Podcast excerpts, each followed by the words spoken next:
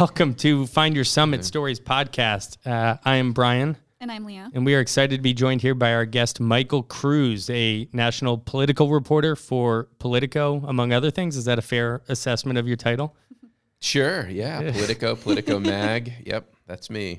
We were just talking to Michael about um, being back in the podcast studio and um, how long has it been since you've been like in an in-person interview? It feels like it's like a new world we're in. Early 2020. Yeah, that's wild, right? Yeah. It's good to be back in an actual studio. How hard was it to adjust as a journalist to sort of getting whatever access you needed to not being able to do that?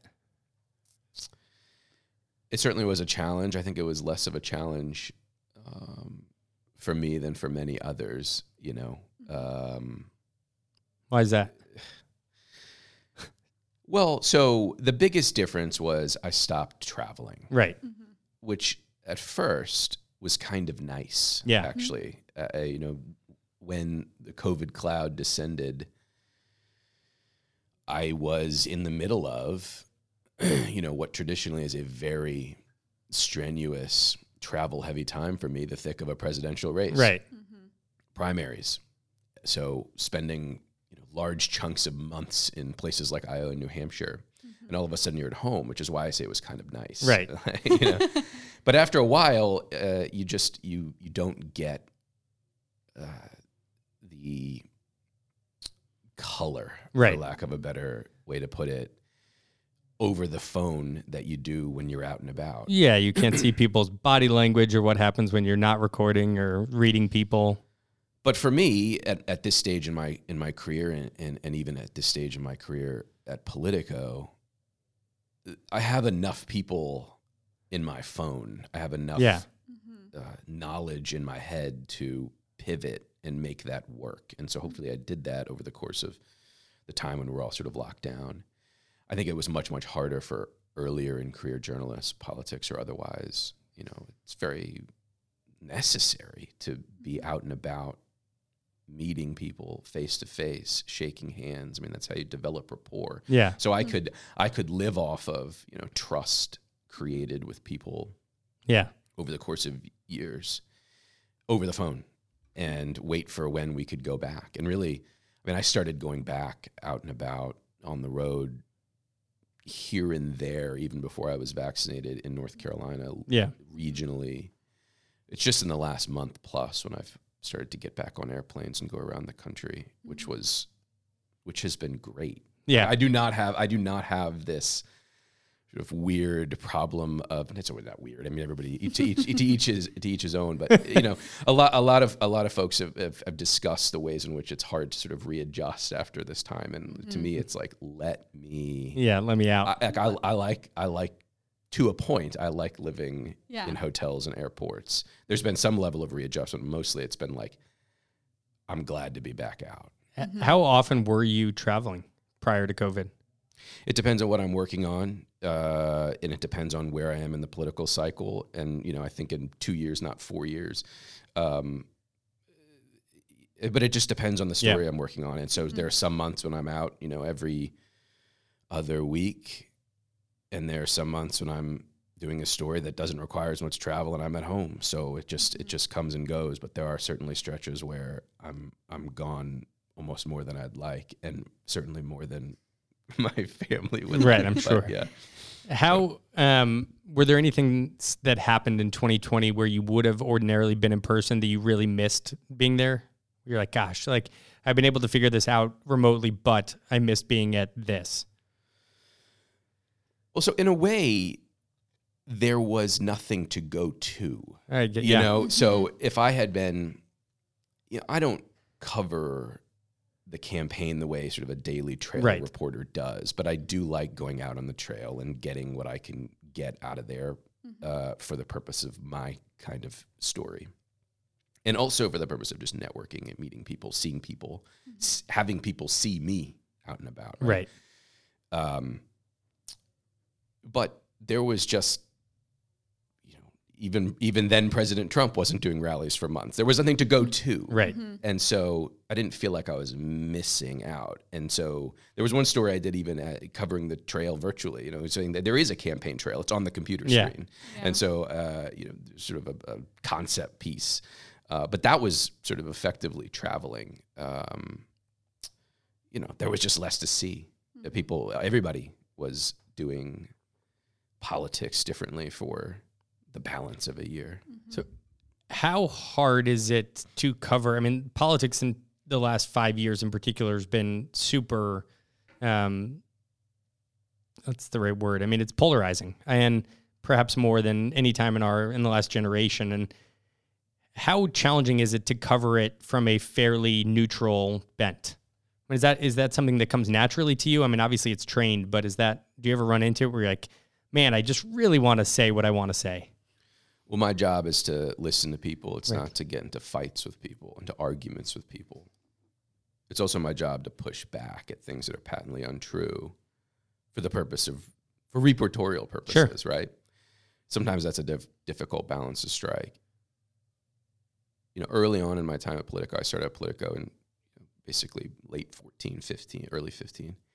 And early on, there were times when I would find myself in conversations with, you know, regular people, American citizens. I didn't know what they were talking about. And I would need to go back to the hotel later that night and do some Googling. Yeah. And so at this point, I've gotten to, you know, I, I, I, I can speak that language. right? Yeah. uh, I'm not. It's not my job to judge. It's my job to try to understand and to try to listen.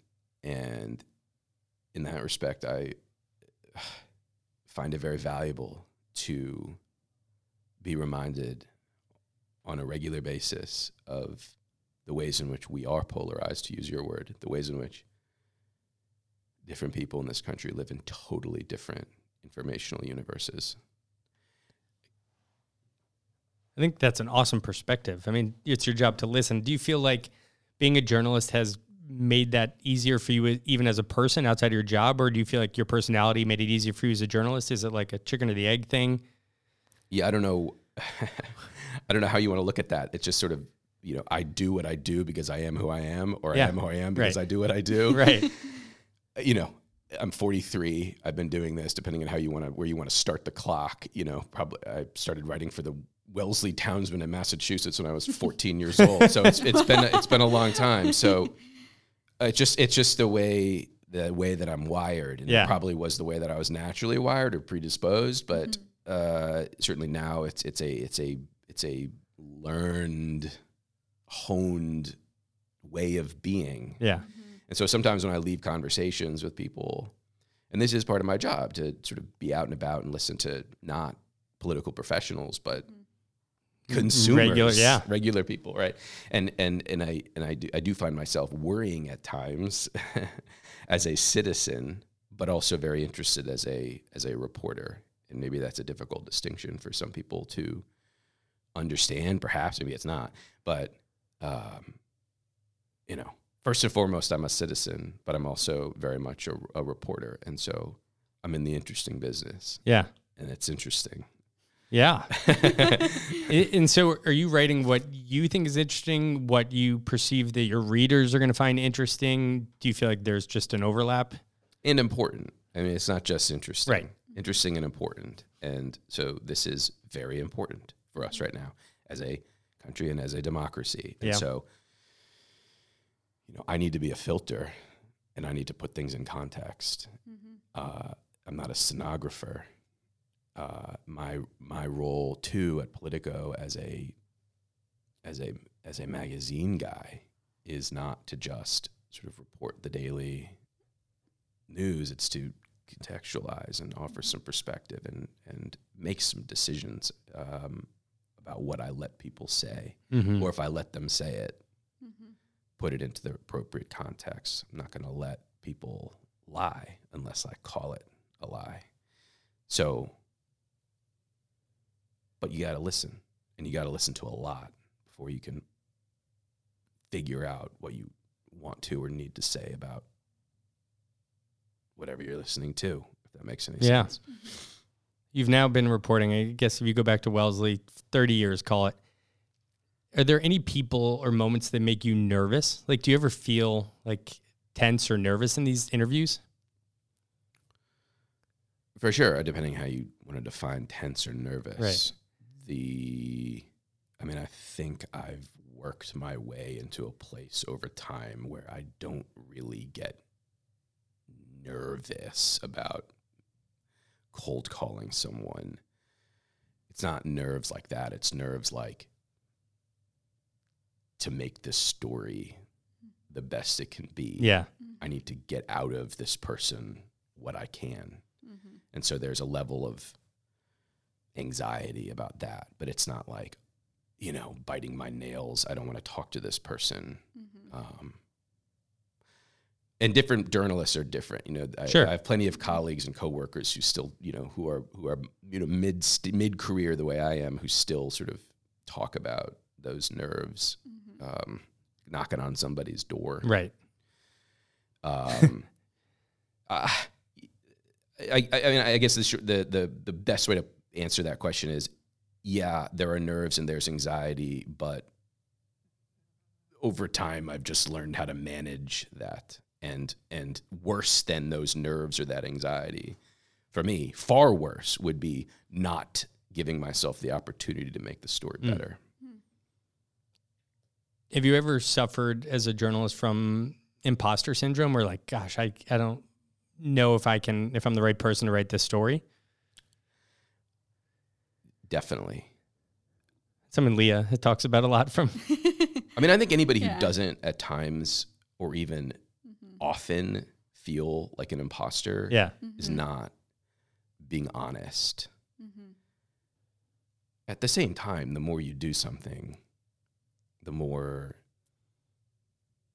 sure of yourself you get without getting too sure of yourself. I mean, you got to strike that balance, right? And Mhm. the more and the more the more you I mean, I did try to check myself. The the the the more I feel like I can do, the more I can then try to do. Yeah. Right. So there's always something else. There's never a I got this. Right. You know, you get to a point where it's like, I can do this. Now what else can I Yeah. do? Mm-hmm. So Yeah. Is there something in particular that you wish you knew before you started c- your career? Like, um, whether it's like managing anxiety or um, anything in particular? I don't know. I don't. I. I, I don't think that way. Mhm. I. I. I think uh, sort of. I guess organically and sequentially. Yeah. You know. I just. You don't even know what you what you don't know you Yeah. can do, and and and you you do what you can in that moment, Yeah. Mhm.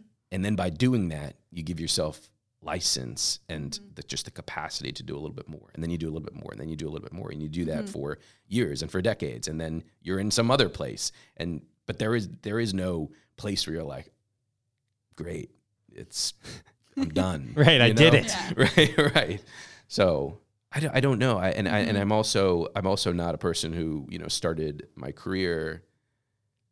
I mean, first of all, you don't start your career like I'm going to have a. You know, you, it's something you're building. Yeah. There's Yeah. no sort of, especially now, and this isn't just Mhm. a journalism thing. It's like you can't go into a thing at 21 years old and say, "Well, I look forward to doing this for the next 40 years." You Right. know, it just you're constantly trying to make it work and and trying to build and, and shift where you need to shift and like put your head down where you need to put your head down where you can. Yeah. You're, and you're usually not coming out of college jumping into major national political reporting. You, you got to earn your keep a little bit.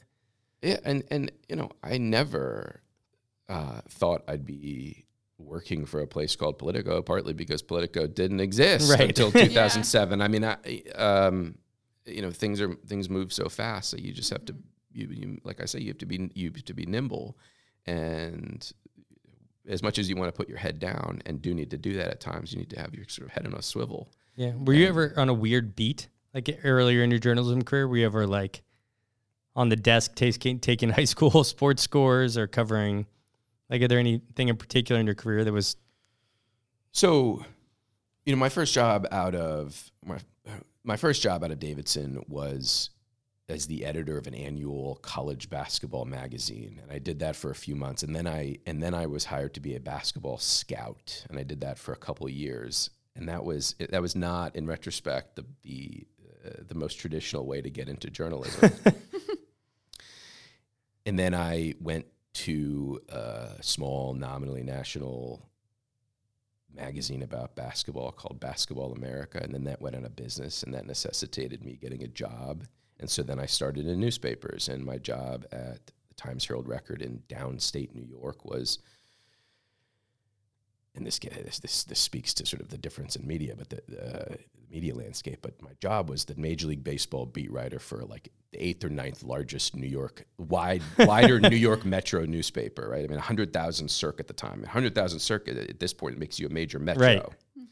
But at that time, you know, you, you were aware of where you sat on the pecking order in the New York City media market. But my job was to basically go to the home game every day. Hmm. Like the Mets and the Yankees are always one of them is always at home, right? And so I'd go to that game and then go to the locker room, yeah. the clubhouse. It was covering Major League Baseball at a time when I probably shouldn't have been. Too young, didn't really know what I was doing, yep. but you know, decent experience. But very quickly, after about a year, realized it's, a, it's something I want to do. Mm-hmm. Just I feel like I'm writing the same story every yeah. day with like, oh, with, yeah. a, with a different score and a different set of uh, you know hits and outs. mm-hmm. And so got out of got out of sports partly because of that, and then went to the St. Pete Times in Florida, which is now the Tampa Bay Times, and covered courts in an outlying county in the Tampa Bay area. I mean, rural Florida. Uh, Probably some great court cases in rural Florida. Awesome, awesome, yeah. awesome beat. Yeah, awesome beat. Also did the business beat for Hernando County, Florida, and then that led to sort of a more roving general assignment, also in a suburban bureau, and then that led to the downtown office in St. Pete, where I was sort of more roving general assignment, you know, s- state stuff. Mm-hmm. All of which is to say, like, I've had a varied yeah. career with beats, mm-hmm. and now my beat at Politico is I don't have a beat uh, other than probably you know it's the way I sometimes put it is I write about the people in politics who matter the most and why. And that means presidential candidates, that means sometimes the president, that means people, members of Congress who can say something larger, uh, or that means candidates who also can help me sort of illuminate some trend worth thinking about. You just politics. wrote a story about Caitlyn Jenner, right? I did, yeah. Went out to California for Caitlyn Jenner. How was that experience? frustrating. Um, I was out there for a week, and I went out there for a week to basically present myself to spend some time with Caitlyn. And it was suggested to me by some folks in her team that that would happen. Mm-hmm. And so I went out there, and I didn't go out there just to loiter in Malibu and wait for Caitlyn. There were other meetings and other report, other pieces sure. of reporting to do. But mm-hmm. eventually, it turned into a 20 minute phone call, me sitting in the parking lot of her regular Starbucks with her sitting up the hill uh, in her in her house uh, in Malibu, which eventually, you, I mean, it, it's part of the story, right? Right. It, it, it, you take what you what you get, and it, and yeah. it, that itself, that experience is sort of was revealing. I mean, not to mm-hmm. get too deep into the weeds with that story, but so you you you you incorporate every reporting experience into the story because it matters, but you know it might have been better if I had been able to spend a day with Caitlyn in her house in Malibu rather mm-hmm. than uh, sort of being a weird you know, TMZ slash Politico paparazzi down at her Starbucks. Hey, it's Michael again. Yeah. so, but I mean, you know, her candidacy is interesting. It says something. Uh, mm-hmm. It says something worth uh, considering about our current moment in politics. And so, mm-hmm. again, you know, it, it's sort of an extension of of. I never went to Politico. I mean, let's put it like this: when I interviewed at Politico in say November of 2014, never did the name Donald Trump come up in my conversations with people yeah. Mm-hmm. who eventually would would offer me a job. We talked about Hillary Clinton, we talked about Jeb Bush. Yeah. yeah. Talked about Ted Cruz, we never talked about Donald Trump, but then Donald Trump over the last half a decade of my life has been a very important mm-hmm. subject yeah. to say the least. And I never likewise, I never expected to in the in my role at Politico, I never expected to go out to LA and mm-hmm. loiter in Malibu to try to write a seven thousand word profile of Caitlyn Jenner. But here we are, yeah, and uh, and it's very interesting, and it's and it's and it and I like it. I think that it speaks to how quickly things evolve, and maybe I'm living in the present more, but it feels like the evolution of who's relevant, who's not rev- relevant, is like at warp speed right now. It's like you know, you have your 15 minutes of fame. This person's going to be a great political candidate, and then you don't hear from them again. And like Trump comes out of nowhere, and then, and I, I feel like as a journalist, there's got to be some part of that that's frustrating and some part that's thrilling. Like I have no idea who you're going to be covering six months from now. For sure. And that was true pre Trump era, right? Yeah. You know, one of the things that I've come to uh, understand about my job at Politico and a life writing about politics is that, in some ways, at least for me, the most nerve wracking moment is not like the run up to a presidential where your metabolism speeds up and like everybody is watching what what you're watching all the time, right? It is say the week after election day, midterms or presidential, because for everything that stays the same, you have a totally different playing field. It's a totally different board. Mm-hmm. There are different people, there are different dynamics. Balance of power has shifted. Even in elections where it doesn't shift a ton, Right. it still shifts and Yeah. you have different players and because of people being plucked out of the equation or inserted into the equation the entire thing looks different so you sort of have to get your legs underneath you at least I, this is the way i feel you know.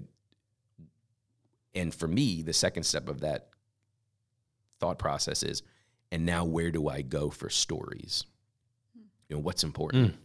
Uh, what are the places that are now important that didn't used to be as important? Who are the people who now have more power who didn't used to have as much power? Mm-hmm. And those are calculations that you need to make pretty quickly to then move, whether it's just source work or mm-hmm. literally stories that need to appear in a week Yeah. or three weeks or three months.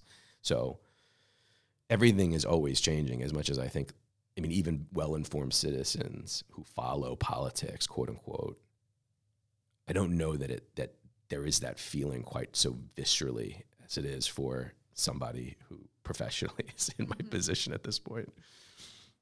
Do you work on multiple stories at the same time? Yeah, almost always. I mean, it's very rare when I'm just like Okay, plowing yeah. forward on one thing. There's always there's always at least a sort of slow boil story over here or a couple stories that I'm working at, picking at, you know, keeping in touch with people, you know, keeping the lines open. Um, stories that that uh, might work well months from now um, you know, the former editor of Politico used to have this phrase. Um, Susan Glasser, who's now at the New Yorker, you know, you, you learn how to see around the corner, um, especially if you're working, if you're doing magazine work in Mm. politics, because in some ways it's easier to just respond to the stories of the day, Right. not even of the day at this point of the hour, Right. Right. It's harder to sort of scan the horizon, both immediate term and long term, and say, what might people need to read a month from now? Yeah. Mm-hmm. And so, you know, there was a there was a, a considerable, I'd say, learning curve for me when I first got to Politico on that front. Do you have a lot of stories that are saved on the hard drive somewhere that are have never seen the light of day? I would imagine you've pursued stories for a while and then had to punt on them for any given reason. It doesn't happen quite as often as you might think, but because I always make something out of them, right? Or try to. You know, there is a story that you know sits somewhere on my laptop. Yeah, I wrote two a version a version of what I used to do at times covering Major League Baseball. You know, there um,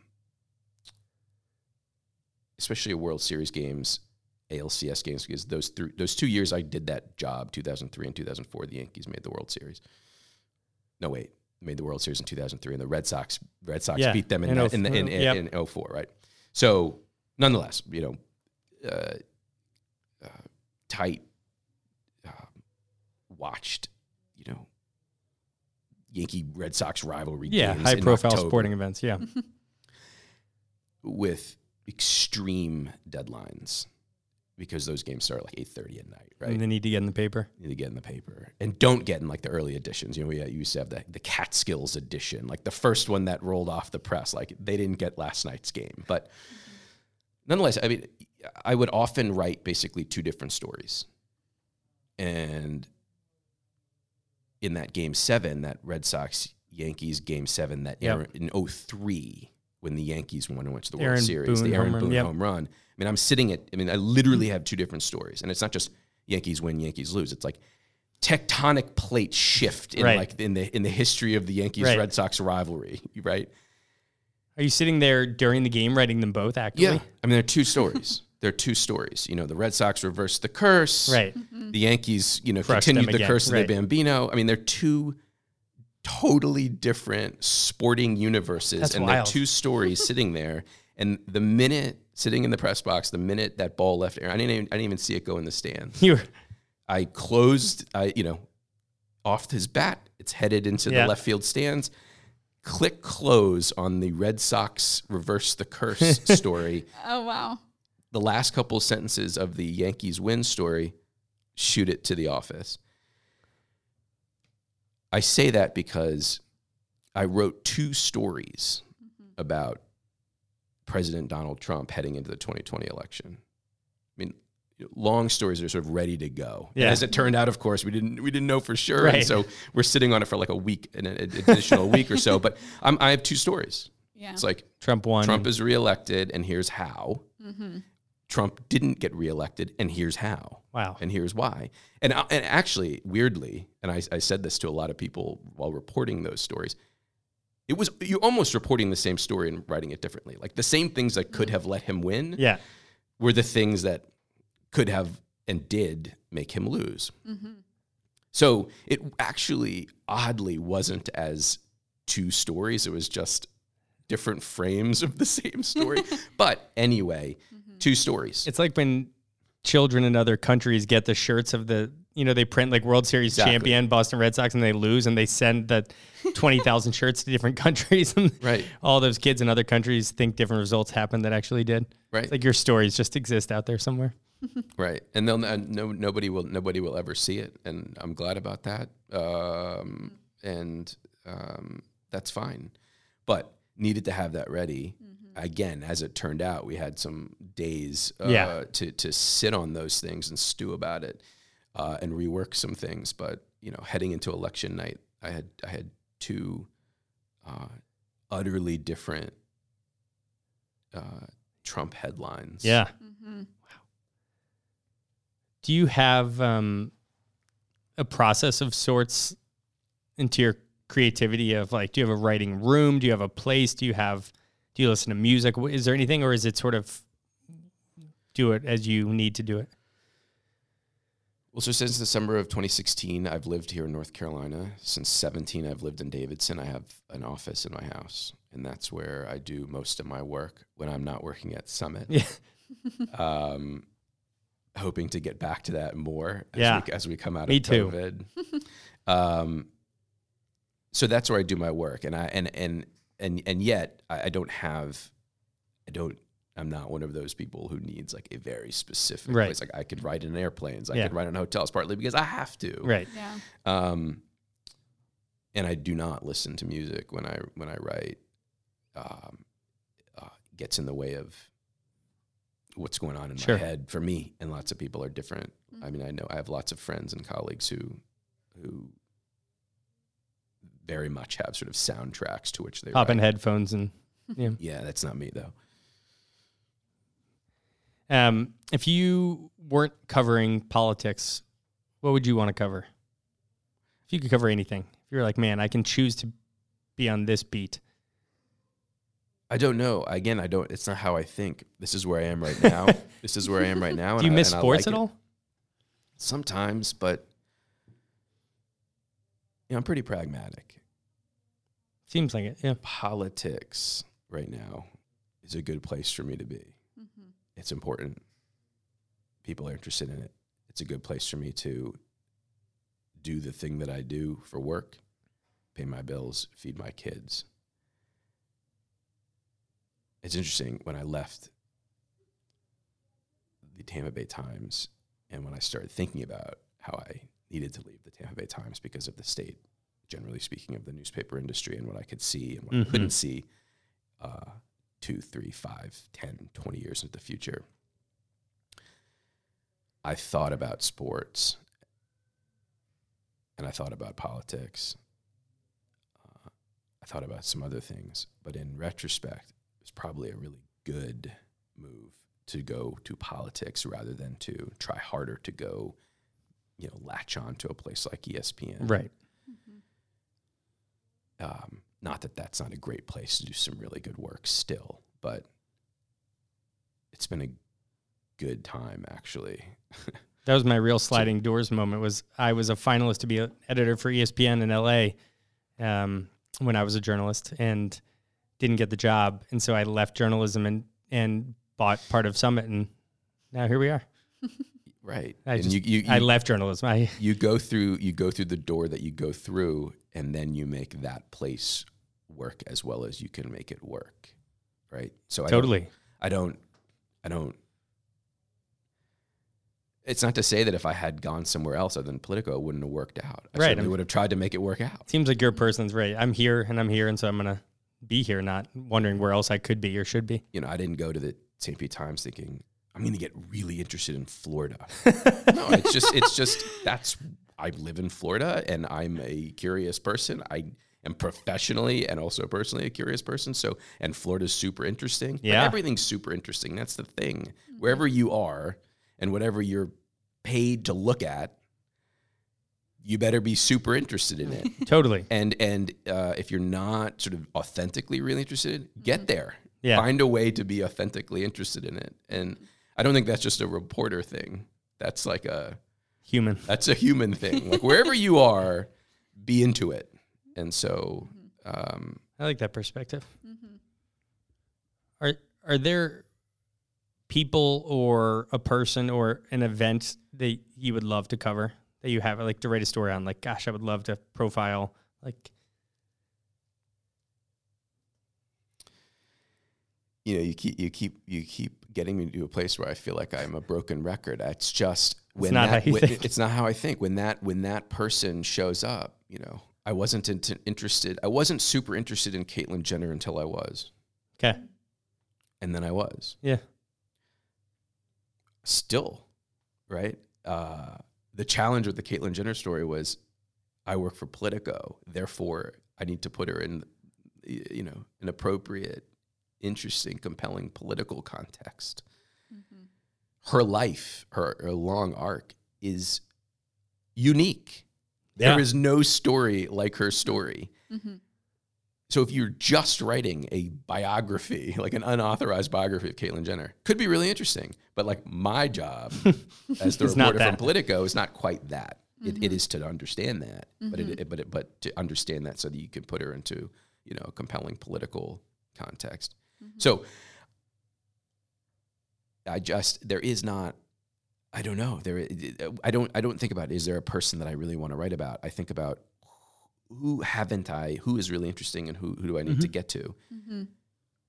or even who's not who's who, who maybe am I not interested in so so so uh, so much but should be Mm-hmm. and uh, you know there there are always there are always people like that sort of roaming the political landscape that um, you know I need to be I need to be thinking about and ultimately need to go learn about and try to spend time with. We're interrupting this interview with Michael Kruse to let you guys know that we are growing quickly as a franchisor. We are expanding around Charlotte, Asheville, and the triangle areas of North Carolina, plus tons of other cities around the United States. And we want to talk to you about how you can bring a summit to your community. So please go to summitcoffee.com backslash franchising and schedule a time to talk. We look forward to getting to know you a little bit better. Now, back to the pod. Can I ask you a little bit about um, journalism in the age of social media, particularly Twitter? I'm fascinated by. Um, I, we were just talking about how that's the platform that I use the most, and I think it's from my time as a journalist because I was on it all the time. Do you find Twitter as a is it something that you like? Is it a necessary evil to use? Do you use it as a microphone or are you there listening as well? Both. And I try to make Twitter work for me rather than the other way around. It's a wild, wild I don't work there. for Twitter, Yes. right? there are days when I do not tweet. hmm That's either because I'm very busy trying to finish a story or because I just feel in my heart that I need a Twitter You break. need a break. I listen to myself, uh, you know, uh, and nobody misses me. Nobody misses anybody. You know, the minute you get back on Twitter and start tweeting again, everybody's still there. That's exactly right. So I don't feel like I'm at all a slave to Twitter, but Twitter has been useful and it's been useful to promote my own work, but more than that, to promote the work of friends and coworkers. And more than even that, a way to uh, listen and read and um, bring together a group of people. I see it as a as a set of eyes. You know, I follow I think five thousand people on Twitter, and that's developed over to very much over time.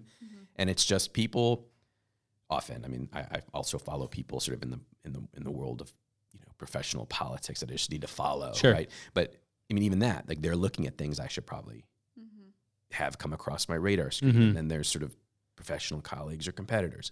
What are they looking at? What are they tweeting? What are they Mm. thinking about?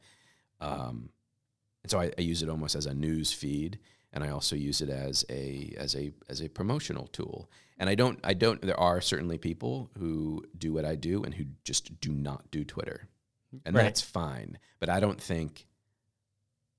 I don't think that's quite an option for me, and I don't even think mm-hmm. that's something I want to do. It's just a, it's a tool that I that I want to use. Mm-hmm. That's where I, that is my primary day to day news source. Mm-hmm. And I follow people strategically based on not only who writes important articles, but to your, to your point, who shares, who retweets articles of people that I want to be reading. But that's where I go to get my news.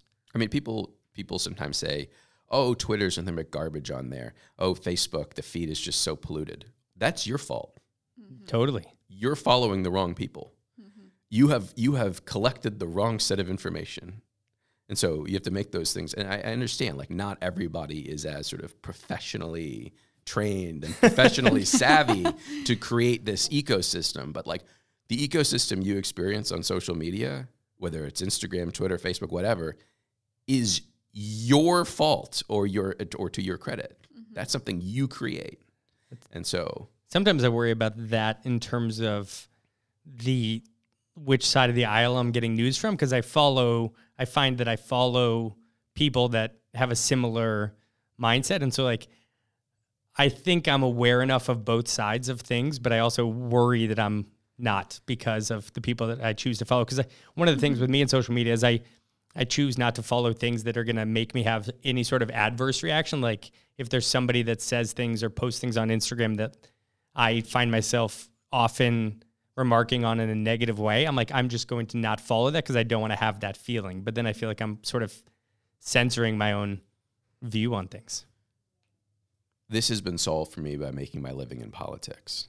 Like I, I, I follow people who make their living in politics. I mean, I don't make my living in politics. I make my living covering politics. Right. But but uh, the people who do make their livings in politics that I follow are from obviously both sides of the aisle, and so I see what both sides of the aisle are engaging with. That's not to say that like, I'm not. I, I don't. I mean, I try to stay out of the absolute toxic fever swamp Yeah. stuff. But at the same time, like I do want to see some of that. Just know what's out there. Know what's in sort of the, the the bloodstream of the body politic. As a parent, do you talk to your children about this stuff? Like, how old are your kids? Fourteen and seven. Yeah, I have a seven year old and then younger, but do you, are you engaging with them about um, what you're covering and what you're seeing? Or, I mean, is, are you f- trying to filter the world for them in any way? Or is it sort of a, Sometimes I let them come to me. You know, uh, I mean, I think this is the case with lots of kids and parents. They just, you know, their parents just go to work, and that, you know, that's what they do. So, you know, sometimes, especially at like the height of election seasons, I get questions, um, you know, particularly from my older daughter. But even my younger daughter. I mean, it was hard to avoid sort of the the omnipresence of Trump in particular over the last couple of years, and even for my you know now seven year old. Yeah. she's five or six, and she, every once in a while Trump would come up in her conversation. Oh, totally. In a way that would su- surprise me. You know, it's like. how is this? How is this? Where is this coming? From? How is this penetrating? You were at But- kindergarten and you right. came home with this thought about you know so, uh, so I, I I I answer questions but it's not like i sort of force politics talk on on my kids uh, or even with my wife it's just it's it's there's a there's a level of sort of work life separation too maybe in particular because i work out of my home and that was true before covid you know it's just like i i'm in my office i'm doing my thing mm-hmm. i'm out of my office we're sitting on the deck and having a beer you know Yeah. Mm-hmm. to the extent that I can. That's not always that's not always super possible, but to the extent and when I can do that, I do that. Mm-hmm. Is there anybody? We'll wrap up here shortly. We're taking a lot of your time. Is there anybody um, out there right now that you are following that is inspiring you, exciting you? You know that you're learning from. Anyone in particular that you're like, gosh, this person's doing great things. Um, you know, I have a a community of colleagues and friends. Um, we get together. We didn't last fall for obvious reasons, but we get together every fall in Georgia. Sometimes a dozen of us, sometimes more, and talk shop, talk story, but really just sort of have fellowship. Mm-hmm. Um, that helps me um, be sort of constantly inspired about my work, but also just increasingly over time. We've been doing this for going on a decade and a half, and so you know, the sort of the the the ringleaders of this group are Tom Lake, who works now at CNN, Ben Montgomery, now works for Axios in in in, the, in Tampa, um, who was a colleague. Both of them were colleagues Mhm. of mine in St. Pete, in that area, uh, and then many others, magazine writers from around the country. Um, uh, you know that that is that is the group that sort of is my constant. Do you guys meet like at a cabin in the woods? It sounds like this is like There's something a little underground about it. right, Yeah. exactly. Yeah. I mean, the way you're describing it is like we meet in Georgia. in South Georgia, in the woods. No, like actually, that we do. Um, uh, it- it- yeah, it's at it's at uh, it's at a it's for, usually it's at a uh, it's at sort of Tom's family compound, Yeah. and um, it's awesome. It is it is it is a uh, it is an annual opportunity to recharge and not just work wise. We wanted to create a conference that wa- that was the kind of conference we wanted. Like Mhm. leave behind all the stuff we didn't like about journalism conferences and and and have the stuff that we do like. So, you know, we t- we very seriously talk about stories, and then we have drinks and we play music and we sing and uh, and we do that for a long weekend. And that is uh, that is I almost set my my my you know annual clock to Yeah. it, and so um, that's been a very valuable thing. And I think it's it's interesting. I was out, uh, you know, uh, in L.A. Um, a couple weeks ago and met with um, Amy Wallace, who's a magazine writer out there, and she's part of the she's part of the group. She's part of the community. I had dinner with her and, and her husband, and her husband's in, in the finance industry, and he was asking about questions about how to do that with his coworkers and colleagues. How to retreat. Yeah, and I like I'm not I'm not I'm not I'm not sure if it's like totally transferable, but why wouldn't it be? Yeah. you know, um, to to have that sort of I think it'd be a different vibe if you get a bunch of bankers together and like bunch of money movers. Let's really right. talk shop and have, and have fellowship and throw back too many too many drinks. Um, but I mean, some version of that I think could exist with regardless of your your vocation. totally. Yeah, Well, I appreciate your time. This has been great. yeah. Thanks. It was Thank fun. you. Keep up the great work. All right, before we go, we're going to call Lewis Beard, uh, who wrote our theme song and also released his new album this morning. I don't know if Lewis is awake and he has no idea that we are calling him, but uh, we're going to dial him and ask him about his new album. Here we go. Brian. Lewis, um, you are live on the podcast with me and Leah, just so you know. right now? Yes, we wanted to call to talk about Mega Turquoise. How dare you? Um, congratulations. hey, thank you so much. It's pretty exciting. You're one of our favorite ever podcast guests. And so we, Lee and I were talking about this morning. We are like, yes, we have to call Lewis. Have to. Oh man, am I, I'm on the greatest hits list. You are. Yes! Congratulations. Well, thank you. It's very nice to talk to y'all this morning. How's it going up there? Um, it's great. How congratulations on your album. How do you feel? Did you wake up feeling like older or funnier or more talented or destined for success? Man, you, all, all four of those things for sure. I woke up and I Nailed said it. to myself, I feel like all four of these adjectives that Brian will list off to me later. I feel ol- I Um, feel older. I definitely feel older, uh, but I always I always feel older in the morning because I literally am, and I think about it a lot. um, uh, but yeah, I feel good. It's, it's been a it's been a pretty wild ride. Um, it's good to get this thing finally out the door, and like I don't really know what happens now. I, I've done so much of this social media stuff in the last uh, three or four months, I guess. But it's going to be weird to not have like the content available, like things that are coming up to be released soon, Content. to generate more of that. Content, um, Lewis. It's what I said content. That's king. content. That's what they tell me. king, and I'm, I, I'm I'm so tired of content. um, but uh, yeah, it, it's been it's been interesting. I, I worked at this PR company for a little bit for a lot of this, and that really hasn't panned out into a whole lot. So that's one thing that I've learned from this is that like Should we call them too? press doesn't really work too well. Yep. Should we call them and should we have a, th- a third call on the line and, and talk to them about their sounds, uh, PR strategy? Yeah, that could be contentious, but we could do it. It depends on like what kind of podcast y'all want to run. Um, we're putting you at the end of an interview we are doing with um, Michael Kruse, who's a national political reporter. So this is going to be a great uh, segue in, into Lewis, into waking Lewis up. Uh, yeah. How, how did you make that segue? You just say, "Oh, we're just gonna go ahead and call Lewis and see if he picks up." Yes, that's exactly right. Leah and I both enthusiastically put on our headphones. Um, just so you know, so I've already gone running to your album, and then my kids and I listened to it all the way through on our Alexa.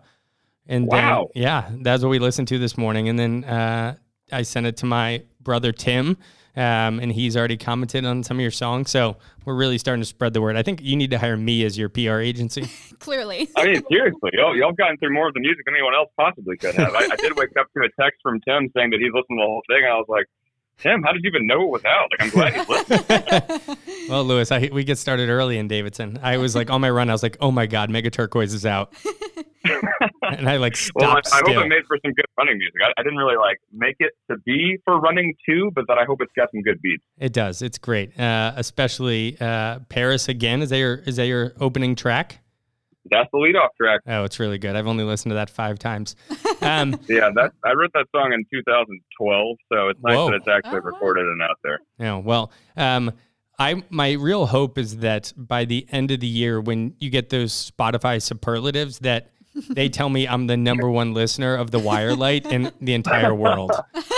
I mean, I hope that's the case too, and I feel like it's it's, an, it's inevitable at this point. Like, why would that not be the case when you get your Spotify results? I mean, if, Who if would it, it right, if it's not me, I'm gonna find out who that person is and have him on the podcast too.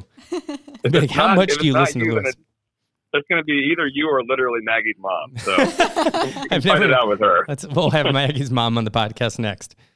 yeah, that sounds also interesting and potentially contentious. are you are you doing anything else to support the album? Are you um, talking to anybody? Are you playing any gigs? Are you going out to breakfast today? Uh, I just made a smoothie and some coffee, so that's what I've rewarded myself with for breakfast. Wow, Um, double liquid breakfast. uh, it's my liquid breakfast, my, my morning drink. It sounds like you're Um, you're we're well prepared to be a 78 year old, I, I am 78. How old am I? I don't know. pretty much. Um, as far as gigs go, I can think of one that I'm playing that you're probably aware of too, uh, taking place at Summit Coffee. Yeah, two weeks from today. Weeks. Yeah, which is very exciting. So You I've and working Tim Helfrich. Yep, me, Tim Helfrich, Lana Sims, gonna do some Davidson alum jamming at Summit. Sounds perfect. Well, uh, Yeah. congratulations. I hope luring goes well today. And Oh, uh, thank you. we're just gonna we'll play some Mega Turquoise out for the for the podcast today. God, that sounds awesome. Um, what song are you gonna choose? I don't know. Josephine, probably. I feel like you wrote that I one. I feel like you wrote that one for me. I think I told you about that one like very uh, secretively, like six months ago. I was like, Brian, there's one song you're really gonna like. Yeah. And I well, think it was that one. Yeah, my kids really liked it too. Well, um, the album is out. It is Mega Turquoise by The Wirelight. Lewis, congratulations, and we will talk to you soon. Yeah, thanks. Great to talk to you all this morning. Bye. Bye.